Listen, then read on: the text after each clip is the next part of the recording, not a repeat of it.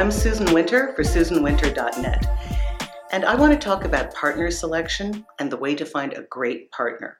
There's a factor that few people talk about, and I don't know why, because for me, it's one of the number one factors that I look for, and it's disposition. We hear all the time about values, and yes, your values have to be the same. And yes, you need to be with somebody who wants what you want and they want it with you. But disposition, how that person handles your disposition and how those dispositions work together is so crucial in getting a rewarding relationship. Listen, there are people that we love, and if you think back on your dating history, there were great people that you loved, but something in their attitude or their disposition would rub you in a way that it would bring out the worst of your qualities. One of my great loves brought out the very worst in me.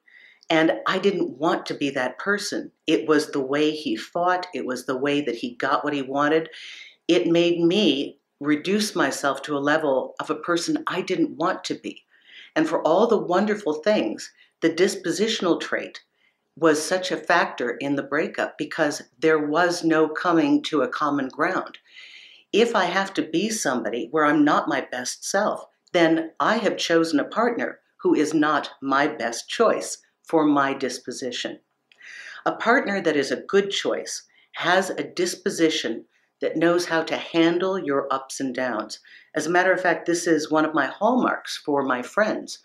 Do they know how to handle Susan in a way that they're going to be non reactive, understand, get where I'm coming from, and re- uh, believe me, I give them ample information as to who I am and why I do what I do.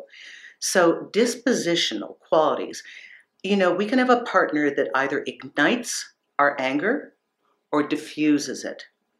And take a look at the way that you interact with your partner.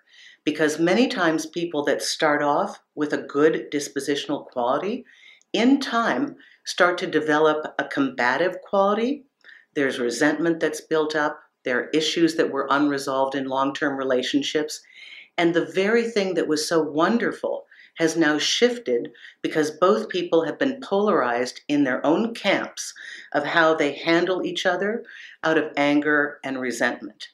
So, getting back to a good dispositional trait means understanding your mate's hot buttons, understanding how to work with them, knowing when to diffuse your mate, when to encourage your mate, and when constructive correction is needed. Dispositional traits will be the balm the fluid that keeps everything moving smoothly. A good disposition, somebody that understands your mentality, understands your emotions, and finds a way to work with you without compromising themselves, is the best formula for happy partnership.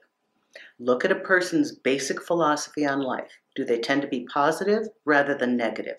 Do they tend to seek solution and positive outcome rather than staying steeped in the problem and regurgitating it over and over again? Do they have a sense of forward movement? Do they try to find new solutions with you?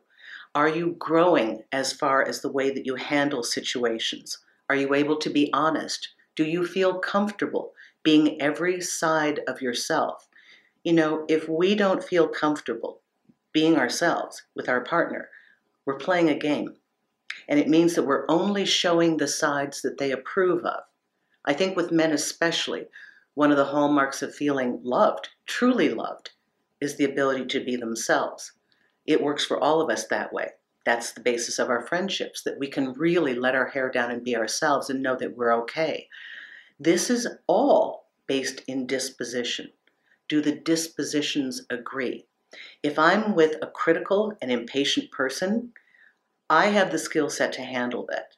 But I'll tell you honestly, it's not a rewarding relationship. I've tried this before, and you can only be somebody's light for so long. You can only be the cheerleader for so long. It's exhausting. Some people just have a disposition that's not very happy, it's not very positive, that tends to be critical. And although you can apply all the love you want and all the good times and fun things to distract them and try and get them feeling good, if their basic disposition is too opposite of yours, you're going to end up exhausted in a relationship that's not rewarding for you. So, my best advice is to carefully look at your partner's disposition and work with what you have. Try to make everything better and look for new solutions if you found yourself polarized with some past events. Thanks a lot. Susan Winter for SusanWinter.net.